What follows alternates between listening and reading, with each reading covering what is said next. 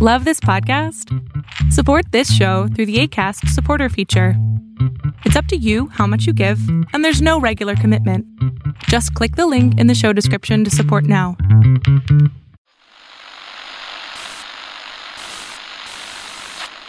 Nine, twelve, ten, twenty-eight, two, twenty-three.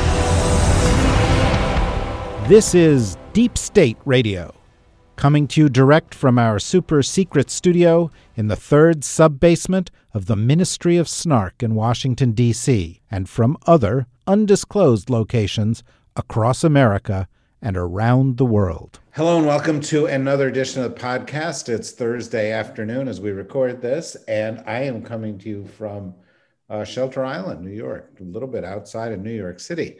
Uh, inside of New York City, of course, this being the time of week that it is, we have with us Ryan Goodman of NYU Law School and co editor of Just Security. How are you today, Ryan?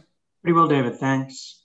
And in Washington, D.C., of course, we have with us Dr. Kavita Patel of the Brookings Institution, uh, also practicing physician, formerly of the Obama White House. How are you today, Kavita?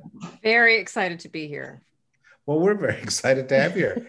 and also of the Brookings Institution and of the Washington Post, one of America's most respected uh, columnists, a big uh, hero of ours, and um, a first time um, on this podcast, we have EJ Dionne. How are you today? It is so good to be on this great podcast. And I promised I would say it that Kavita is one of my heroes. So it's really good to see her, but you guys are pretty damn good too. So it's good to be with you. we, we, we are backup singers in Kavita's band. That's good. I like that. Yeah, that's that's a high honor. It, it, no, it's a high honor. It is. It is you a should high see honor. our whole, our whole slew of TikTok videos we've done together. Yeah, uh, there you go.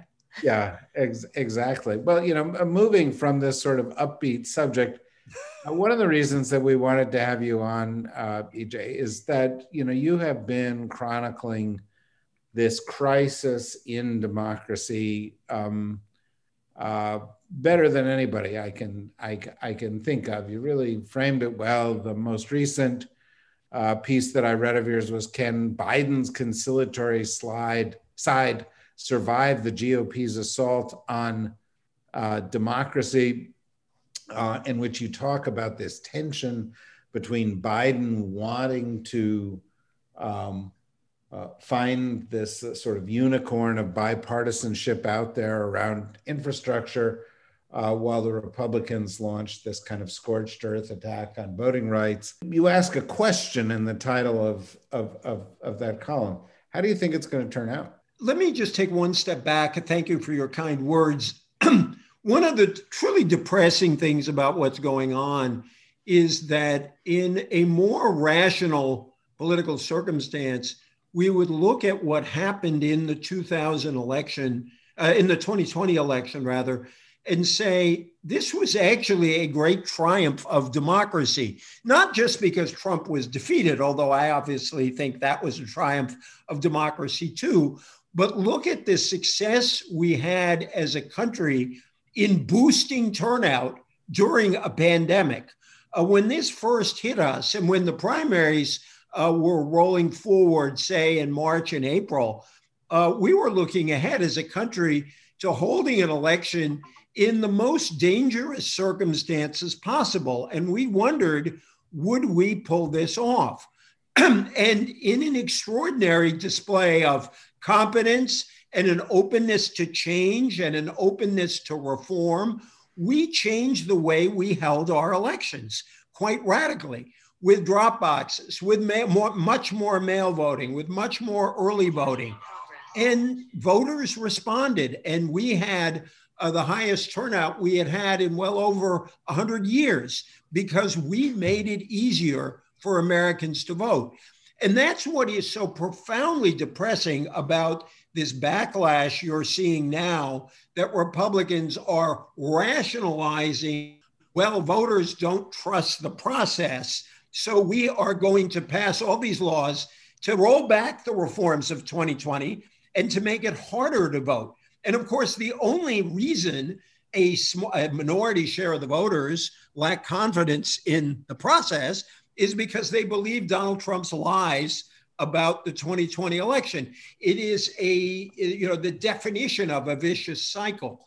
And so what you have with Biden, I think, is a politically shrewd sense that when you look at all the polling, voters say, we don't like politicians fighting each other. We like them to get things done together. And he ran as that kind of guy. So he feels some real obligation, uh, both to his own promises, but also to this sense in the electorate. I'm going to try. I'm going to try to make deals on infrastructure. Today, as we speak, he has just made another concession, uh, lowering his overall um, uh, price tag and uh, changing the way his tax proposal would work to try desperately to get Republican support. But the same Joe Biden gave a great speech in Tulsa um, that really eviscerated the Republicans for what they are doing state by state to wreck democracy and the electoral system. Um, and so I think that Biden is going to keep trying on infrastructure, if only to tell the public and Joe Manchin when the time comes uh, and he needs his vote that I tried everything I could. Um, but I think that tough language of uh, the Tulsa speech really speaks much more to the reality we are in. Because if Republicans in Washington are not willing to change the system to overturn these terrible voter measures that have passed now in 14 states, they're really making themselves utterly complicit in this anti democratic movement. Uh, and so I think Biden is going to have to be very tough when it comes to democracy reform. No question. I am left kind of with the image that at the end of the day, we we have the Constitution in a pile of ashes because we've gutted democracy to such an extent, but the filibuster survives. You know it's a it's no it's, exactly right. It's really a choice. You can help democracy or you can preserve the filibuster but you can't do both right now. Yeah. Yeah. Well that shouldn't be much of a choice. Uh, i agree kavita, kavita. as somebody said the other day uh, there are no single issue voters i've ever met who are single issue voters in favor of the filibuster. You know there are other kinds of single issue voters but not on the filibuster. Well, you know, I, I my uh, the my first wife was a psychotherapist, and she used to have a saying, which was that if people feel apparently too strongly about one thing, uh, it's because their reasons are not about that thing. It's you know if and if you say I will never move on the filibuster, even though the filibuster not doesn't warrant that, it's it's because it's hiding something else. Kavita. So I want to build on that and then ask you, EJ, who I'm so excited, hopefully the first of many times we have you. Uh, given all that you laid out, knowing also that we have a Senate that's in recess, right? Uh, we've seen the Senate now break into recess more times than I would have expected, given the level and magnitude of what we're trying to do here. But a promise from Senator Schumer to bring S1 forward kind of simultaneously with the announcement that uh, President Biden made in Tulsa about Vice President Harris getting on like a bus tour of the South to deal with both uh, under vaccinated. He gave her a double whammy go get people vaccinated and also go fix voting rights. Now, knowing the White House and the structure of vice presidents in the past, what is your opinion, EJ, or how do you see this marching out? What happens in the Senate, to your point about a Manchin Sinema kind of uh, deal to be cut somehow. I've always thought S1 dies in the Senate, being a former Senate person myself. But where what what do you make of now this pivot to uh, Harris, who I think actually asked for this issue. So, unlike some issues where they get thrust upon a vice president and they're like, here, which Joe Biden had to deal with some of that himself, she asked for this. And uh, many, if you look on Twitter, I think EJ, many have argued that they were setting her up to fail, and this was just a dog. But she asked for it, and she has some confidence. She's not stupid. So play this out a little more. Uh, talk about the dynamics with. Does the vice president make a difference? Does it matter to to have uh, the populism, as your colleague James Hohmann kind of wrote in one of his op- opinion pieces? What is it that we see in the next months? S one to the floor. What does this play out as? Well, you know, a uh, somewhat skeptical, perhaps even cynical friend in the democracy movement uh, said, gee, does giving it to Harris mean that Biden thinks it's going to fail? And he wants right. to take Harris right. uh, with it. Um, you know, a couple of things on that. One is Harris is now responsible both for this and for the board and for helping solve the immigration problem. Right.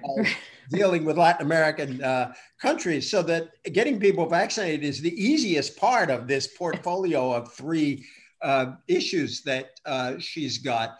Um, and as far as I can tell, by the way, the first person who suggested that Harris take this portfolio was Ron Brownstein in The Atlantic, wrote a piece last mm-hmm. March.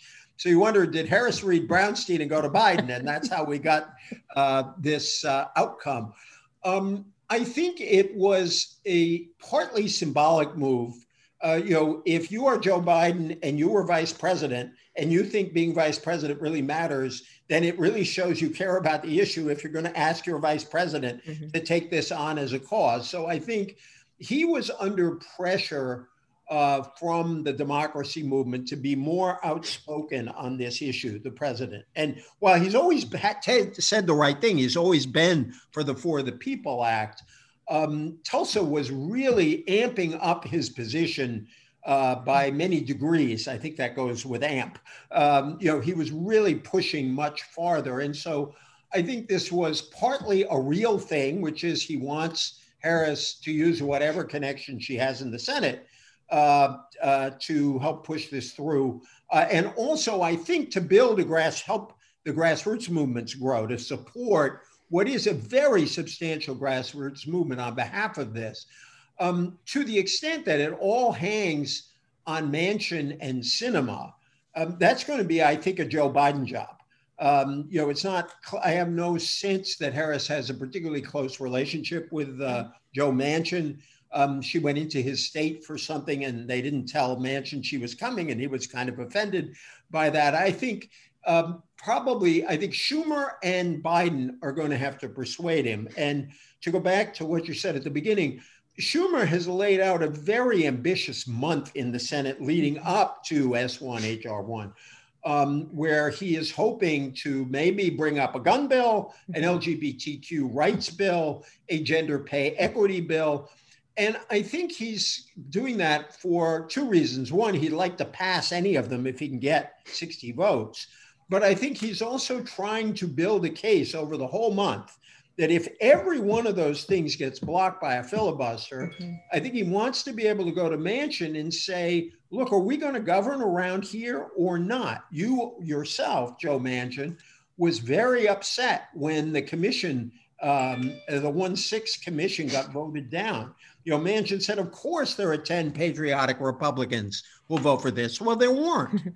uh, and so I think um, you know, that, that, I think there will be a lot of pressure on Manchin and uh, kind of ways to give him some off ramp uh, from his very strong um, statements. You know, they're not going to blow up the whole filibuster. They will just do it piecemeal. So he can say he's still standing up for the filibuster, but we have to pass HR 1S1.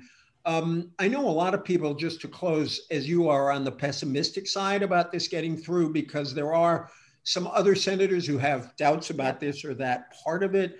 I just think what's happened in the Republican states, and particularly this fiasco down in Texas, I mean, a happy fiasco so far because they blocked that awful bill.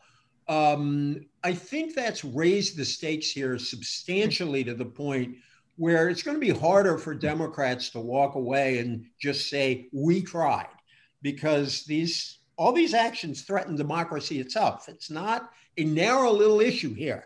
This is the whole thing in so many ways. Hmm. Ryan?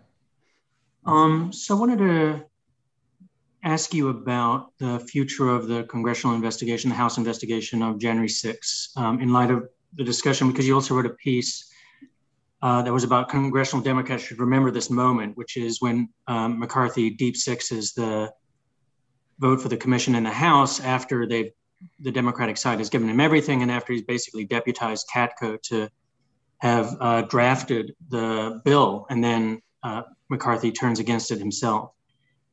And I guess the question is, you know, what do you think? What do you expect to happen, or what do you think is the right play for Speaker Pelosi? In the sense that there's a lot of talk about a select committee, But one of the other alternatives is this idea of giving it right back to the uh, House Homeland Security Committee. Mm-hmm. And the kind of reason that might be a bit of a masterstroke is that you therefore should have Katko as the senior Republican on the committee. So it's a kind of Thompson Katko committee. Also, there's a small handful of Republicans on the Homeland Security Committee who voted for the for the bill. Um, so that's another reason to be a little bit more optimistic that there could be some bipartisanness around it. Um, so if they issue a final report, it wouldn't just be all Democrats, for example. Do you think that's the, the right play? Do you think it would play out that way, or do you think it's more complicated than that? I guess I am not, um, I don't have a strong view about which vehicle the House should use. I just have a strong view on the fact that they should give the Republicans what they asked for.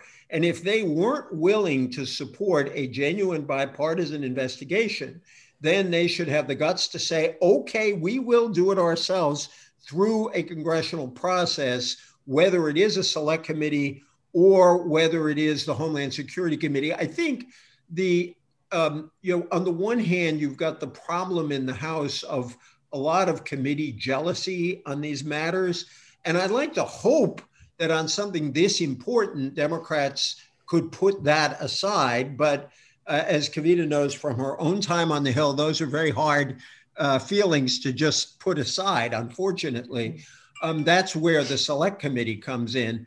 Uh, but I, I, think you made what is an essential an essential point, which is you really do want Katko and some of the other Republicans who were for the original uh, commission to be involved here, uh, because what you could have with them are um, real, real Republicans who will make it a bipartisan investigation, and they may challenge the Democrats, but it will, but they will, I think, have at least some interest in getting to the bottom of it because they've shown they were willing uh, to do that. And so, if you could have an agreement on the part of everybody in the House, including all the committee chairs, let's all do it through Homeland Security because that's the best mix of Republicans. Why not? Uh, but I think whatever happens, um, the House should do it. Um, and they should now feel perfectly free to keep doing it right through uh, uh, the 2022 uh, elections. Um, if we could talk about Benghazi for what felt like 300 years, uh, I think we can talk about this for a couple of years. Yeah, well, when you know Tom Cotton and some of those folks are talking about something, it seems longer. Also, uh, uh,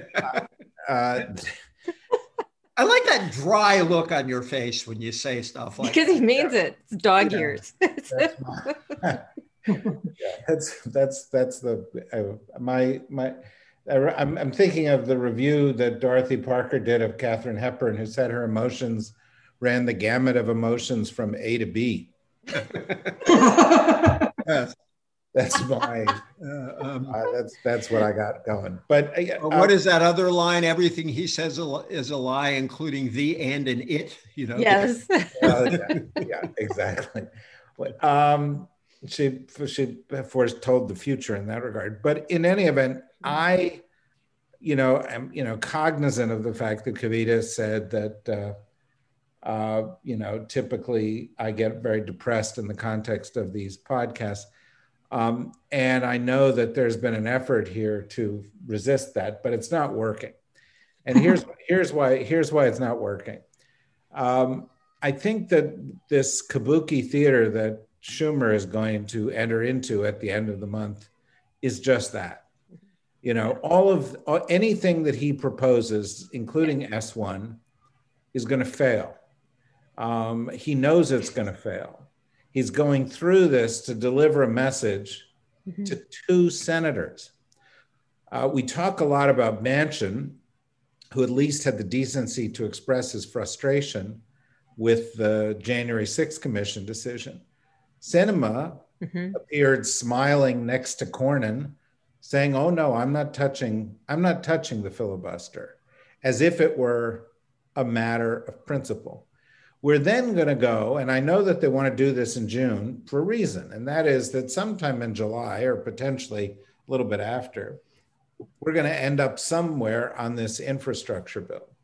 Now, in all likelihood, what we're going to end up with um, is either a very watered down bill that satisfies Capito, um, uh, eliminates this corporate tax or just goes to the 15% minimum tax, is much smaller.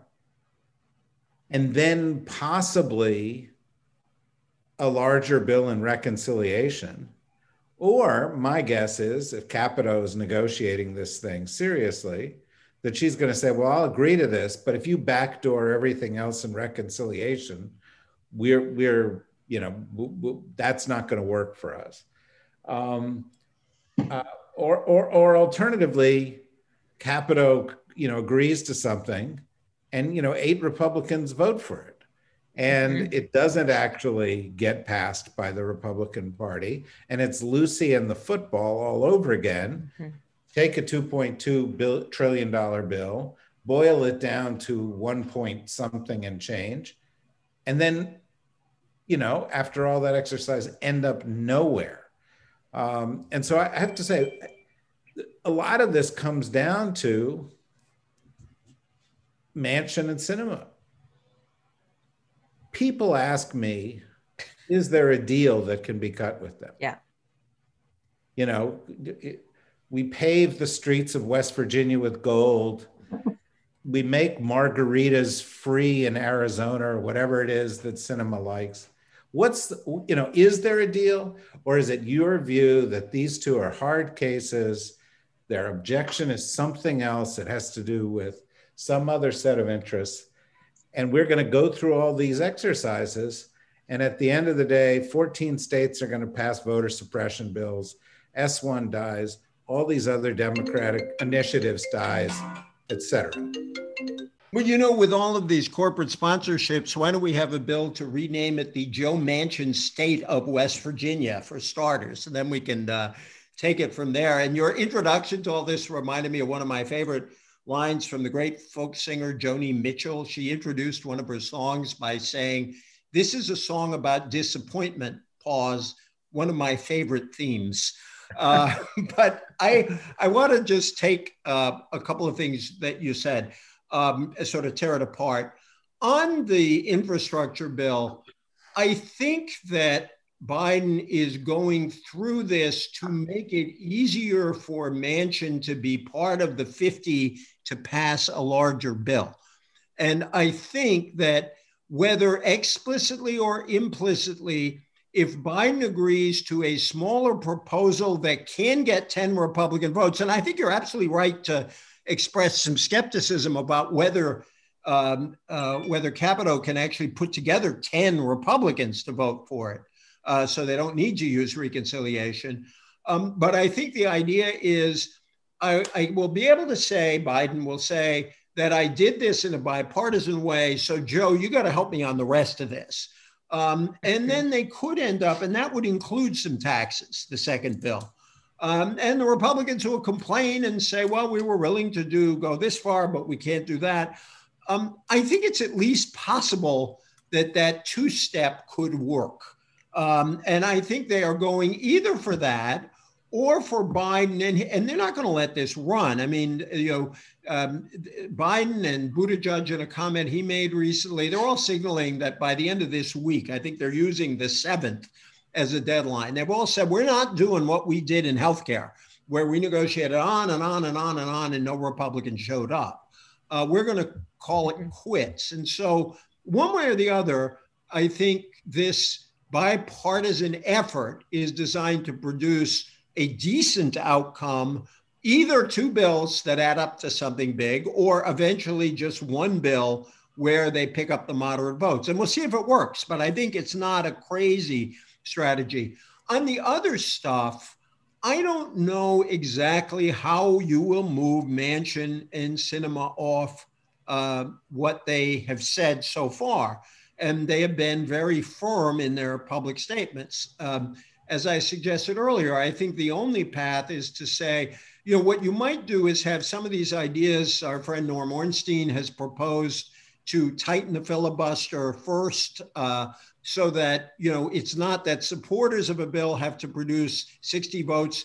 it's that people who want to stop debate have to produce 41 votes, mm-hmm. um, which would have let the uh, commission through, by the way, given people who didn't show up. Um, that you have to have more of a talking filibuster as a prelude to saying lifting the filibuster for certain kinds of bills. And the beauty of HR 1 and S1 is that they could say, you know, there's a special provision in the Constitution that says that Congress can um, establish the rules for election to the Congress. And so um, they can go to Manchin and say, let's lift it for S1. Um, and I don't know what they give him to go along with that, but I think that's the sort of fig leaf where he could say, we're going to keep the filibuster for most stuff, but given what's happening in the States, I've decided I have no choice but to do this. Now, would I bet my family's fortune, such as it is, on that? Probably not. Uh. But that's because I love my family. But is it totally impossible? Uh, I don't think it's impossible that he could move like that. But that you're right. And to go back to the bottom line, um, no Manchin, no Sinema, no action. That's where we're at. Yeah, it's it's very worrisome. Kavita, you were responsible for that whole failed Obama strategy. It is, yeah. Which might, coming Supreme Court should be handing down a decision on that theoretically soon. So yeah, yeah, uh, yeah. So congratulations, but maybe right. a question.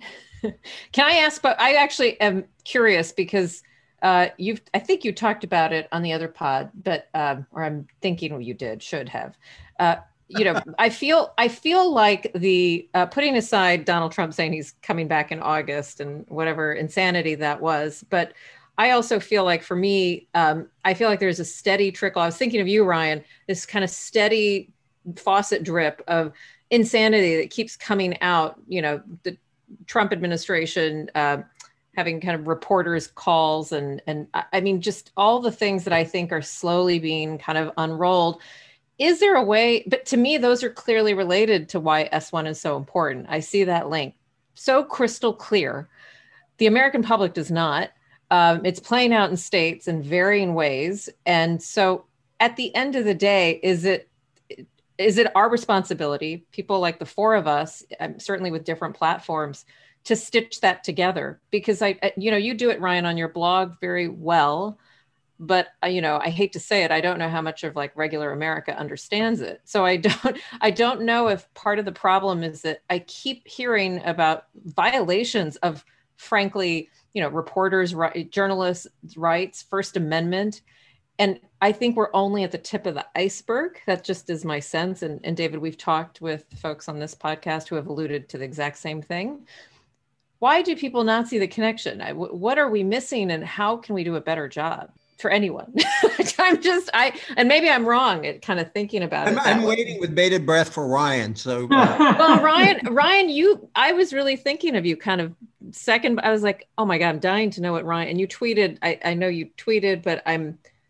I see it as a connection. Ryan, do you think we need to do a better job? To David's point of A to B, I mean, we. I see this as directly correlated. These acts, this ability to let an administration go unchecked to have to have Mitch McConnell, we have not mentioned him. One of the reasons I think S1 will fail is because Mitch McConnell absolutely will do anything possible not to let it happen and has a way somehow to always get what he wants. I can't believe I'm saying that, but it is true. And I've worked with his office. He knows how to work the Senate quite possibly better than Schumer. So what am I missing? Ryan, anybody, uh, but Ryan. No, I really want to hear Ryan's response because the question began with Kavita saying, uh, I'm thinking of the slow drip, drip, drip of insanity, which made me think of you, Ryan. Because I was like, um, what would Ryan say about this? I was dying to know. At least it's not a fast drip, I guess. I've always wondered if more would be coming out about the Trump administration just because the Biden administration is inheriting so much of that information. And I guess I can at least point to one institution that we should be focusing more on, which is the Justice Department. And this past week has focused on a little bit more. Um, Greg Sargent was writing about it, and that EJ, you had referred very favorably to, to Greg's uh, column on that as well. And I'm very worried about the current direction of the Garland Justice Department um, with respect to accountability issues, with respect to um, maintaining legal positions that were taken, somewhat outlandish legal positions um, by the Trump administration. You know, one of the things about the reporters, just because you mentioned that, when the first revelation came out about the Trump administration having spied on and collected uh, reporters' phone records, that came with a current Justice Department spokesperson on the record statement mm-hmm. defending it. Um, so I think that's one uh, piece whereby people in the conversation should also be directing some of this, as is now happening, towards the Justice Department. What's happening inside that Justice Department because of the trade offs that it seems like Garland is right now making, free of a certain level of public scrutiny. So I think that's at least one way in that those of us in that conversation uh, could be um, addressing that in a more intense way. Um, so I do think that's at least at least that's one lever, and it's an important lever. It's my goodness, it's the Justice Department. If that were to open up in a different way, our vision of accountability in this country would be uh, very different. What do you Ryan, think? I think people need to understand the institution more. I think when you when I when we talk about Merrick Garland and the DOJ, I'm not sure the American it's we've had such a luxury for so long of having kind of to not worry about accountability or to not worry about our democracy being threatened, even though it was being chipped away over the decades uh, or continue to be chipped away. I mean, I, I, feel like this is now we've got to figure out how to get people to realize what's at stake. I mean, that's what I think. I, I think we're failing, not we personally, maybe we personally, we're failing at doing that because people are just not incredulous about it. They don't understand. That's what I, I think they just don't understand why this is such a threat. Could I say a couple quick things? Uh, uh of course. Uh, number one, um, I am on the record as a big Garland fan, and I think he was chosen in part to send a very important signal that this Justice Department will not be like the previous Justice Department. We will not politicize things. And as I noted when I referred to Greg Sargent's piece, is I have enormous sympathy for that overall view that it is very important that the Justice Department both not be politicized and not look like it's being politicized. Both the the, the actual fact and the appearance are both important. So I utterly get their reluctance to jump into this and just willy nilly release stuff from the Trump years and look like they are just settling scores and so on. Um, but on I, and, and then I would treat the two things that Greg wrote about, the two issues he raised differently. I don't see any problem with releasing Trump's taxes to Congress because that's what the law says. Uh, and I don't know about you. I'm not a lawyer. You are, Ryan, but I think it's a fairly open and shut legal case that Congress has a right to those tax returns. And I don't think it would be doing anything political. It would just be reading the law as I believe it is written to turn those over to Congress. The Barr memos, I would like them released because I think it's really important that we know uh, what he did for accountability purposes but I do get at least an institutional objection uh, to the notion of you know where does this stop? What would happen? What precedent would they set if Republicans take over uh, one of the houses of Congress and they start rummaging around in ways that are utterly illegitimate for internal memos of this and that? So while I would release them myself and wish they were released, I get that objection much more than I get the objection to the taxes. Does that make any sense to you, Ryan? I'm curious. This is your area. it it does. I mean, I think you're right. I mean, I just uh, I think it's a closer call on the uh, Barr memo um, in the sense that, or it's, it's an easier call. Let me put it that way. Like they could release the memo, and I don't think it necessarily has precedential value for other information that they'd want to keep private. And the judge in that particular case is is angry at the Justice Department's yeah. just proffered justifications for it. So it just seems as though, based on some of the news reporting, that Garland is trying to handle these difficult trade-offs, and he's doing this one more in the defense of the uh, line officials who are otherwise on the hook for it. Um, and I and I worry about that versus the enormous public interest in the release of it, especially with the judge who thinks that she has been deliberately misled by the Justice Department in terms of their justifications for keeping it secret. So it's such an unusual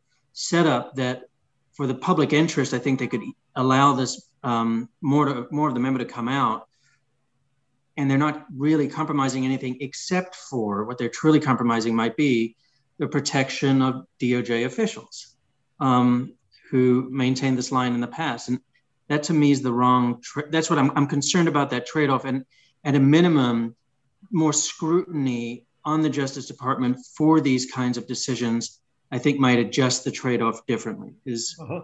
to place more weight on the other side of the scale.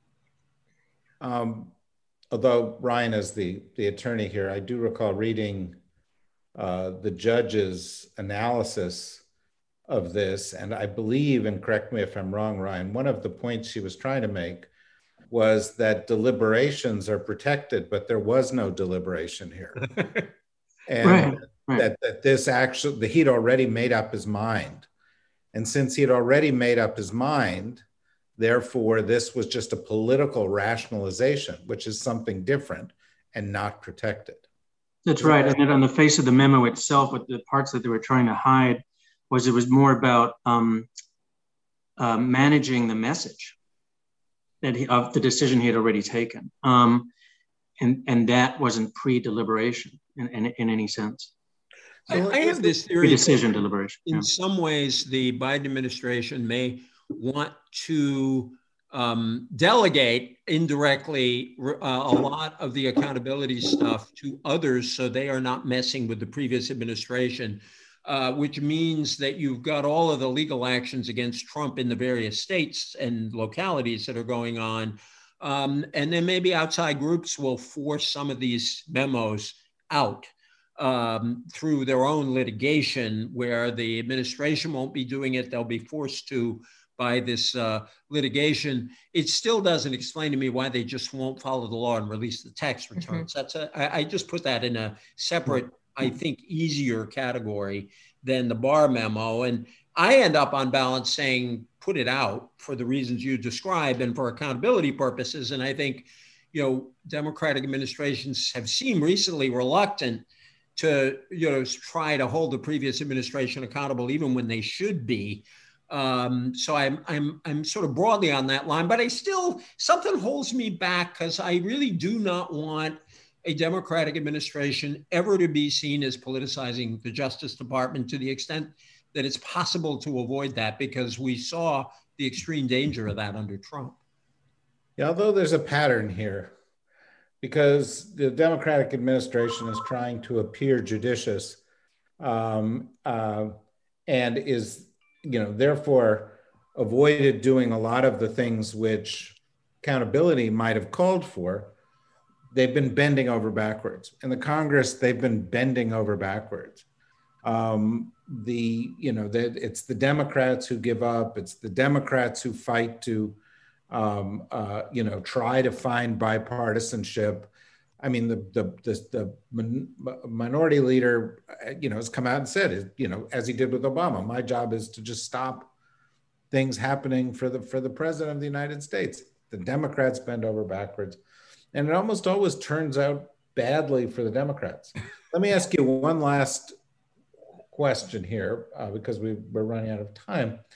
Um, uh, EJ, and then maybe Kavita and Ryan, you, you, you, might have a brief response to it as well. Um, another of our friends uh, and a regular on, a, on, our Monday podcast for the past many years, uh, Ed Luce had a column out today in which he talked about essentially a moment of truth coming for the Biden administration. Um, it, it's it's akin to, to to your issue here. You know, there's, there's the search for bipartisanship, but democracy is also you know on the chopping block. And if there is no, you know, if you sacrifice, you know, the all the beautiful children of, of, of democratic minds, as we intend to do at the end of June here, um, uh, in the Senate, and it doesn't produce movement on the filibuster, and you don't get S1, and you do get 14 states moving forward with voter um, suppression laws. Um, Democrat, and, and, and then, you know, we follow on to that new census, et cetera, et cetera. Democrats are going to lose and may never recover. We may never recover from this. Elections will not be overseen by nonpartisan officials in key states. Elections will be seen by partisan officials. People will be able to block outcomes without rationales. Um, that's not democracy. That's that's that's that's that's a step towards autocracy. Do you feel a moment of truth is coming, or is that an overstatement, EJ? No, I feel a moment of truth is coming. I mean, some of these provisions look like they were translated from the Hungarian, from Orban's uh, law, electoral laws. You know, I mean, they're really bad. In other words, some of the some of the restrictions on access are bad, but these let's override nonpartisan election officials provisions are just so profoundly dangerous. Uh, you know, Ed and I actually, I sent Ed my column last night, and he sent me his and said we seem to be thinking the same thing. I do think this is a showdown, and while I think there are ways that you can recover from this if there is a backlash in the election. I think that um, you can have an awful lot of organizing around some of these restrictions to get people voting. Uh, but yes, when 14 states, including two, two of the biggest states in the country, Texas and Florida, with huge votes in the electoral college, are um, you know are doing this kind of thing, yes, I think it is a moment of truth, and that's I guess, eh, you know, I, I've forgotten who's, I think it was Leon Blum who said, I believe it because I, I, I believe it because I hope for it. Uh, I think he said in the, you know, the great French uh, uh, prime minister. Um, I just find it hard to believe that faced with this crisis, Manchin and Sinema are still going to say at the end of this month, uh, there's nothing we can do. Our hands are tied. We got to save the filibuster. Now, maybe I'm completely wrong about that. And a lot of people think I will be wrong about that. Uh, but I agree. I think it's a moment of crisis and people have to behave that way. So last last 60 seconds comment on what EJ just said, Ryan and then Kavita. Well, it kind of reminds me of our conversation last week with Norm Ornstein, in which I think he had referred to Texas being, you know, looking more like Orban's mm-hmm. uh, state of government. Norm and I are good friends. We sometimes end up thinking exactly alike. yeah, but it's a, I mean, just the comment is it's just such a frightening thought. I, I've started to envision like if Freedom House were to rank U.S. states, yes, um, where some of these states would end up ranking uh, compared to some of the worst, you know, democratic backsliding that we've seen in the last ten years. It's it's a clo- they're you know they're giving them a run for their money. Um, and obviously, the United States as a whole, given the trends within these uh, states means even worse of an outlook in, in, just in ways in which Freedom House thinks of the United States versus the world. Um, but I, I, I don't know how that will cut through because part of the conversation with Norm last week is that um, everybody's hair should be on fire, but it isn't. Mm-hmm. Um, somebody should do just what you said. If Freedom House doesn't do it, somebody's got to take it on. That's a brilliant idea. That's uh, now slow your slow your roll there, guys. My column tomorrow is on precisely that. It is on. So just give me a chance, okay? Um, my, my cut my my the column I've got for uh, what will come out, I guess, late tomorrow, is about how the U.S. would react to events that are occurring here if they were occurring in other countries. Yep. And and it and it and Hungary is one of the examples I hmm. use. Mm. So if I don't get it right, then somebody else should do it. But let me have a shot at it tomorrow. No, but I love the rankings. Do all 50 plus the DC. It's such a good idea. Oh, yeah. yeah. D- democracy in the US. That is a good idea. Ryan Goodman and Just Security. Yeah. To do a do, to do a democracy ranking in the U.S. and use exactly the same criteria that Freedom yeah. House uses. Yeah. Precisely, what a good idea. Kavita. Yeah, get, get to that. I'm, I'm gonna take a departure and end on something positive. Is that okay, David? Keep trying. So keep I will. I will tell you. Okay, my hero. I today was a big day uh, because the Biden administration announced uh, kind of a more meaningful 25 million vaccines is not hardly going to be a dent in anything, but two other actions that kind of went a little bit under noticed. Number one, they're basically releasing some of the stringent agreements in Operation Warp Speed and allowing for manufacturers, particularly the ones that are all kind of in the pipeline, to directly kind of deal with countries versus what had happened by contract where we were at the front of the line. And number two, I think it's yet an, another sign that uh, they used it, Jeff Zients used the words himself, but this pandemic is in retreat. And it's incredible. But as in, just to get back to some reality with our 14 states, those are precisely the 14 states where there are still pockets of people who are only, you know, one in three are vaccinated, and also states like Texas and Florida who are outlawing masks, including in schools. So, uh, but I will start with the positive. We actually have the words the pandemic is in retreat kind of out, and it's not folklore and it seems real. So there's your positive note. well, um, I can take your positive note and turn it into a gloomy one by by by by saying that those 14 states will take the fact that it's good news and say that it justifies their terrible policies. Yeah, they, well, they have already. They've said that this is the reason we never should have had mandates or ever have ever Uh, worn masks and everyone's tearing apart Anthony Fauci's emails to try to read between the emails about what he said about masks and the Wuhan lab leak, et cetera. So yeah, no, no, the, the, but this is Republican scientific logic along the lines yep. of I'm alive, so your epidemic is not real. Yeah, absolutely. but but I will say, you know, it's been the first time that we've got big hospitals, Hopkins, GW in this in the DC area with zero COVID deaths in days. It's which is shocking. Just didn't think that would ever happen. So it's, uh, okay. well, I'm it's been waiting for the DNC to put out the bumper sticker that reads "Democrats kill viruses." Yeah. Don't you want to too? Yeah, that's a good that's a good fundraiser. That's certainly something that this administration's got to its credit because what they've done in less than six months yeah. is a monumental mm-hmm. achievement, which we should not lose sight of in all of this.